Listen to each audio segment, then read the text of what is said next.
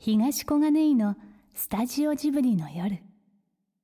今仕事を終えた鈴木敏夫さんが出てきてタクシーに乗り込みました閉めちゃってよろしいですか、はい、大丈夫です。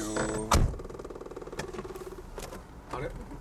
じゃあ亀ちゃんあれさよならもう二度と会えないかもしれないからどっねかはトランク入るそっちは反動じゃないからそっちはそっちハンドあるはじゃあ今からねい、はい、深夜あのー夜遅くなっちゃったんで今日は京王タクシーの浜野さんと一緒に向かいますバイバーイ、みんなが見送ってくれてますじゃあ行ってきますさよならじゃあいつもと同じコースでさよならいつもと同じコースで下からねはい、えもうこれ入っちゃってるんですもうね入ってます。いや浜野さん本当すいませんねいや。とんでもないです、すいませんねうんでうちの社長も今日あのなんですよ鈴木さんのお仕事だってんでもう総務までちゃんと掛け合ってくれてちゃんとあそうなんですかええあ一応ほら、そうなんですねブランドをおっしゃってますんで慶応というブランドじゃないですかだからね大門が。何にするにもやっぱりちょっとこうね要するに全経営を背負ってはいうん今日は運転されてるという代表なんですよ。まあでもねちょっと大丈夫責任重大でございますいやいやもう浜田さん普通にやってても十分大丈夫ですああれなんかなんかなんですかその後ろから浜野さんなんかやったんじゃないですか。あ大丈夫ですか。そうですよこれはねスピードもやってないしあすごいですねこれだ後からですね。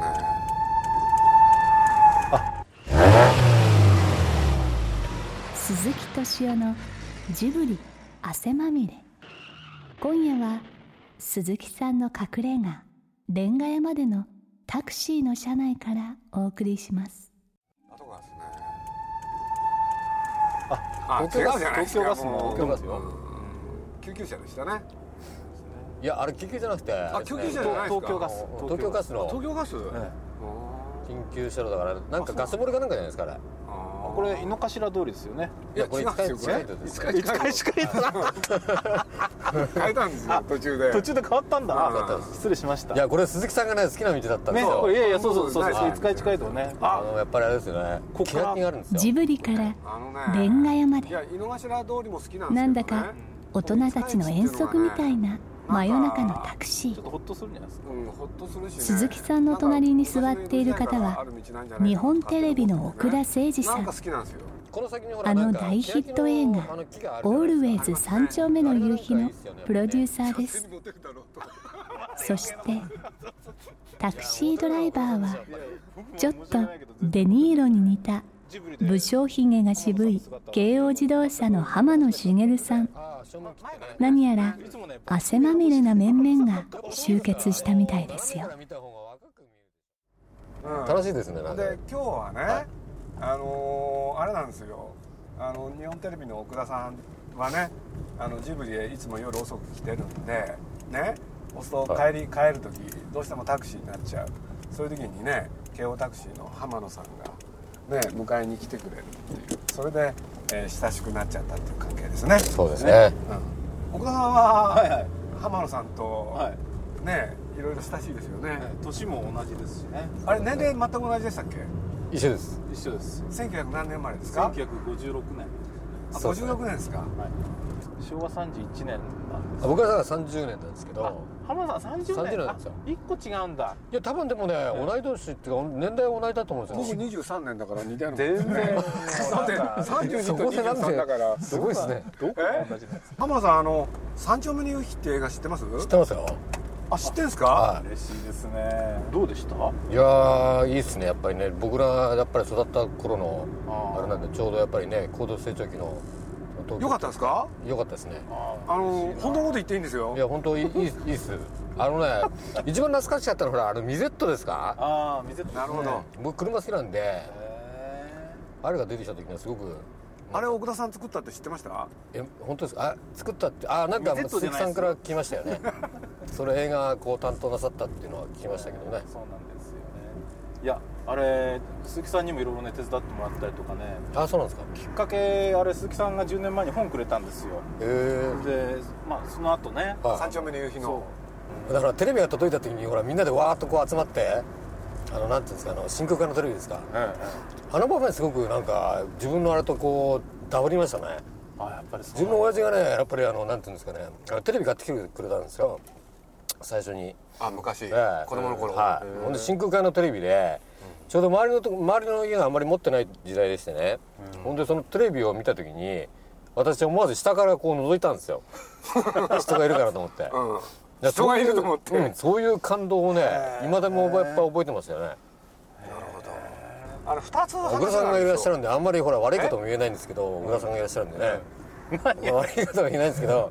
まあ、特に子供に見せるのがいいんじゃないですかねああいうのねハモさんとこってお子さんは今いくつなんですか僕のとこは3人いますけどね、え上が長男坊が今もう25になりましたかねあ二十は25ですねいで下のまあ娘が24なんですけども嫁いじゃってあじゃあもう、はいおおじいちゃんそうなんですよねえ、ええそうなんですよ50歳にしてあおんじいまちりゃんもう言いたくないんですけどね、めちゃくちゃおじいちゃんやってますねまあ末がほら高校生がいるんですけど、それがまあね一人前になるまではちょっともう少し頑張って生きてようかなと思うんですけどね高校生の子が一番今懐いてくれてるんでしたっけそうですよ、うねうんなんか僕にあんまり振らないでくださ い小田さんに振りましょうよいやいやだからねはい、僕なんかだからえ映像で見てる限り CG だとは思えなかったんですけどねあでもあれすごいですよねすごい技術,、ね、技術発達してるし、うんもっともっとあの族の方もそのあれまた何じゃあ俗っていうのはまともに全部新しく作られたんですかもうね全部セットも作り直してああそうなんですかそうなんですよ、ね、続編それでどうなるんですかあ続編はねこのあれから4ヶ月でねであの三丁目の人たちがねその後どうなるかって話なんでこれはもうぜひ見ていただきたいなと思ってだから浜野さんぜひ見てくださいね、はいいいつですかなんかあんまり内容をちゃんと教えてくれないんですよやねこれもうね見てねあの本当にいつ公開ですか11月3日です11月ですか、ええあじゃあもう間近じゃないですかそうなんですよまあねであの役者さんも全員もう、同じなんですか、ね全員同じで堤真一さあんのお父様の役やられてる、うん堤真一さんすごいですようんあの方すごくなんかいいですよねうん薬味師があっ丸てさねんどうですかえ薬師丸ひろ子さんいや僕あんまりあの正直な話あんま り好みではないんですね好みじゃないですだって別に好みのいやいやそうですこれはじゃなちょっくとてじゃなくて待ってください岡山愛子はハモさんの好みってどういうタイプなんですかえ僕はね、好みってあんまないですね女性ならみんないいか なって浜野さんはね、あのーこれは公表していいんですかえ何ですか要するにかつてねはいその美術の勉強をあそうですねそれはもういいんですよね、いや別に構いませ、うんん、若き日ね、はそうなんですよねあれはあのー彫刻でしたっけねそうです木彫の方ですねはい木彫の方ですよねで、えっと、弟子入りされたんでしたっけどそうっそかうそうねそうあまりまあ中もうほとんど中途半端なんでもう仏像とか、そうですとうかん、それと同時にはいボクサーもそうなんですあれかじっただけですけどね今でもまあねいろいろやってますけどねあのスタイルいいからいやとんでもないです女性にモテるだろうと余計なこといやモテるのは小倉さんでしょやっぱり僕は申し訳ないけど全然モテないですよね岡田さんのことそういえば言ってましたねあのー笑い方に特徴があるそっうてあれねやっぱりこう芯から本当に笑ってるって方ってのはすぐ分からずに分かりますよねとじゃあ芯からなんていうの笑かなこうあのね裏がないというかねあのおかしいなもちょっと血が出ちゃうんですねついあの緊張ういやいがやい覚やえちゃうと血が出た方がいいですよやっぱりそうですか このね踏切も好きなんですよ僕はね三丁目の夕日じゃないけれど今電車が来ますこれ新しい駅になったら地下に潜っちゃうんですよあそうですわかんかないですよねあの僕踏切って好きなんですよやめてほしいなもうえこん踏切好きなんですか踏切好きなんですよ僕えどういうとこなのなんかねこうやって電車が通るのをね待っててはい待ってるそのねは時間が何とも言えず好きなんですよなんかね僕なんていうのかな無駄な方が好きなんですよねそういうあのー多分ね昔の日本人ってね鈴木さんみたいな人もっといっぱいいたと思うんですそよれどういう意味なんですか えどういう意味なんですかだってね浜野さんね、人のなんかこういろんな自分の出来事に鈴木さんっていろいろ入ってくるでしょそうですねねえ話の中に、はいはいはいそうでしたっけ生活の中にも僕はだって距離を置いてますよ人よとくよく言いますほよんでねどこが距離を置いて小るんで川すさんだってそうですよ小川さん だってあのあの浜野さんね、はい僕じゃああの小川さんってなんていうのかなタクシーに乗ってるといい人でしょ、は ところがねなんていうのかなあの、まあ、僕ら東京で働くわけじゃないですか、そうすると今あの、うん大きな会社で働いてる人って、大概なんていうのかな大間で、これで丁寧にいろんなことを説明して、まあ、やっていく近代人によって成り立ってるんですけどね、奥田さんってねけだもんなんですよどういうそれ縄文人みたいないやもうねいやこれ多分昭和30年にそういう人は多分いっぱいいたんだろうなってことと共通項があるんだけどね僕だけもねすごいうちですからねあのこ怖い奥さんはまだ生きてるんですか奥田 さんえもうやすうちの優しい奥さんはなんとかですよでいろいろありましたねいろいろありましてねでも本当僕だけがね家族問題があったんですよ余計なこと言うあれのそうだ浜野さんに僕話しましたよね何ですか「千と千尋の家族」はね、奥田家がモデルだったんあなんかうっすら聞きましたねねはうん、そうなんですよいでなんかあの宮崎さんでしたっけあの娘さんでしたっけそねあれをちょっとこう見てパッとこう思いついたんでしょうそうですねあの本当にモデルにしてねですよねまあ、とにかくお奥田家っていうのはね、まあ、お父さんがこれもちろん奥田さんなんですけれど、は奥さんもね立派な奥さんがいてそれでまああのその娘3人いらっしゃるんですけどねその一番上のね、えー千秋ちゃんっていうのが僕もよく知ってるんですけどすごいいい子で俺ねまあ宮さんがね信州に山小屋持ってた時みんなで遊びに行ったことがあるんですよねこれでみんなで遊んでてそのお父さんとお母さんを見ててまあ宮さんがねあの2人にその千秋を預けとくわけにいかないとで余計なお世話なんですけどねこれでとにかくあの両親じゃ千秋はろくな子にならないからね要するに自分が千秋のために映画を作ってねこの映画のように生きなさいっていう、まあ、それが、まあ「千と千尋」を作る動機だったんですけどねそうしたね、どうしたんですかお父さん本当なんですよこれいろいろとねそこまでは知らなかったんですけども人生そういう理由だったんですよあそうですうんか皆さんって大体ねおせっかいな人なんですよもうその子のことは可愛くてね、もうしょうがなくてね、タイトルもね最初ねうん、最初だから「千と千尋」じゃなくてね「千と千秋」の神隠しだったんですよへーでもそれじゃあ彼女がかわいそうだからってことでそれであの千尋っていう名前に変えるんですけどねあうちの奥さんがね映画館行って線の長い予告編見た時にもうびっくりしちゃってそうそうそうそうそんなことありましたねいや要するに似ててねそこに千秋がいたんですよ、うんだから映画のラストでね、まあ、実はあれ字幕が終わった後にね、はい最後運動靴がね、流れるんですよ、うあの水の中で、はほんで流れていくんですけれどねこれ実を言うとね僕ら信州行ってねみんなで遊んでた時、千秋の運動靴が脱げちゃってねそれで川で流されちゃったんですよ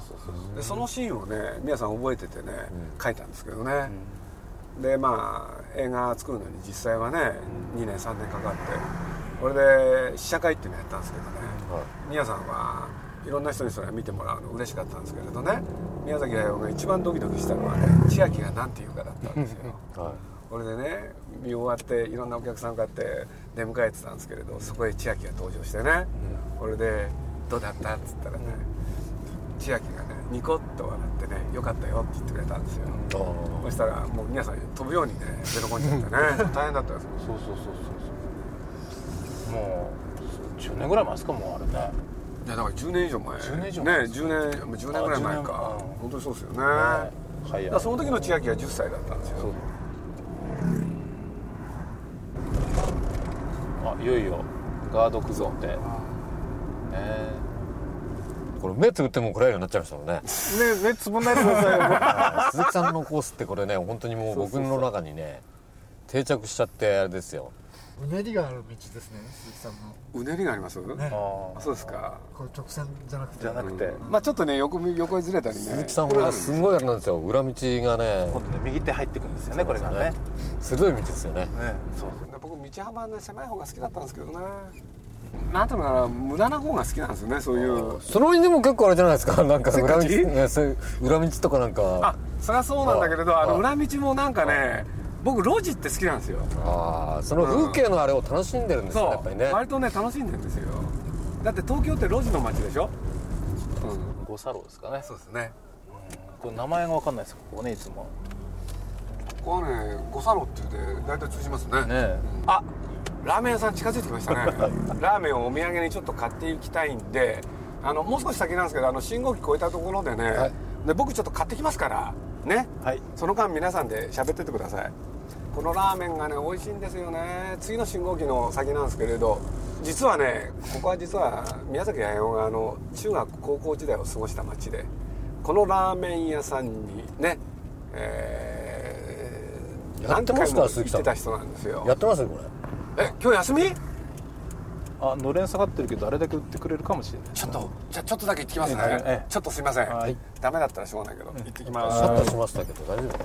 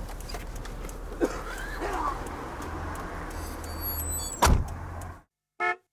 鈴木さんエピソードがあるんで鈴木さんもはう数知れずですよねね話しろって言ったらね、あのーあのすごく温厚でねもうみんなに愛される鈴木敏夫さんですけどもやっぱ怒る時はね、まあ、最近あの怒らなくなったんですけどね本当に怒る時は怖いんですよねらしいですね僕は怒ってるとこ見たことないんですけどそれだって浜田さんの前で怒るわけないでしょいやでもね、本当にほらあの方あれだけの方なのに、僕らにも対等にお話ししてくれるんで、ああのね、相手でねあのそれは年上の人だろうが、年下の人だろうが変わんないんですよこの人変わんないですね一切変わんないので私もほらよくテレビなんかで拝見してるんですけど、うん全然同じですもんねいつも、ね同じでしょはい同じです同じなんですよねそこはすごいですよね、うんただあのなんか裸足でねガニ股でいろんなとこをあのあ歩かれるんでね、えーそれだけはやめてあほのしいですゴムゴム草履とねあのセッターですかあれセッターなんですよは一応、あれは驚きますけどねえーもう本当どこ行っても海外行っても同じですからねあ売ってくれましたおおラッキーじゃないいですやか売ってくれましたよおすごいですね11枚だったんですねここえ浜田さん今日少しぐらい時間あるんですか大丈夫ですよじゃあちょっとあね着いたちょっらとね恋愛に着き恋ま愛すに行きかまらしょうもう今日はもう仕事はどうでもいいっす よ鈴木さんと奥田さんにもうとことんお付き合いしてますとか言ってねまあ本当よかった鈴木敏夫のジブリ汗まみれそれ今聞いてる方最後まで聞きたいですねちょっと言っちゃったくださいよじゃあいや僕は多分僕は多分ですよねいやそんなです自分もう指動かないですよいや本当に指動かない僕だってだってこれ久しぶりに触ったんですよこれだから本当に指動かな鈴いん木ださんもんの弾いた後に僕が弾けるわけないじゃないですか冗談じゃないですよちょっと僕これが弾きたくてギター弾いたんですよで完璧にマスターしたらもう飽きちゃったんですけどねあちょっとあできてんですかじゃあここ片付けましょう美味しいラーメンができましたこれ小さいですこれ少ないのこれ小さいですねまただってお腹出たら嫌なんですよ俺も嫌箸が足りない今持ってきますはいはいさんじゃない奥田さん海苔なんつって認めじゃあて奥ま田すかさらんこれねいただきますいただきます胡椒はいいんですか奥田さん胡椒はあるんですよ少し茹ですぎなのかなそうよそんなこと言わずに最高っすね話が面白いからいやいやとんでもないですいつも新しい話ねえもうあんまりねな仲間3鈴木さんが人で面ね白がっちゃうからね話作っちゃおうかなと思っちゃうんですよね仲間3人で岐阜までパチンコ行脚に行ったりねそうなんいでろすんなことやってらっしゃるんですよね本当はもっと面白い話があるんですけバれカじ名ど古屋までパチンコしに行くかってねすねパチンコ屋さんに言われましたもんだってどっから来てんのって言われてほんで前ちょっとこう親しくなって話してたんですよで東京から来たって言ったら「うわーパチンカレに来たの?」って言ったら「そうですよ万能ネギは役に立ちましたよあ本当だ入れたんだすごいなもうこれ1年半ぐらい前の万能ネギなんですけどね本当海苔すごい綺麗な方ですねももっと綺麗でしょ13なんかすごくだってほらねなんか顔も小さくてなんか13みたいな感じですよ海苔これだけでも価値ありますねもう来た僕鈴木さんいいっすねいろんな方と羨ましいでしょそ こだけすごく羨ましいですよ。この青年のことは何も言いません ねそうなの男は興味ないからでも奥田さんはすごくなんか。奥田さんね、ああ話聞いてます。あのね、猫が僕最初嫌いだったんですよ。で、なんで好きになったかっていうと。この続きはまた来週今夜の出演はスタジオジブリ鈴木敏夫京王自動車浜野茂日本テレビ奥田誠二でした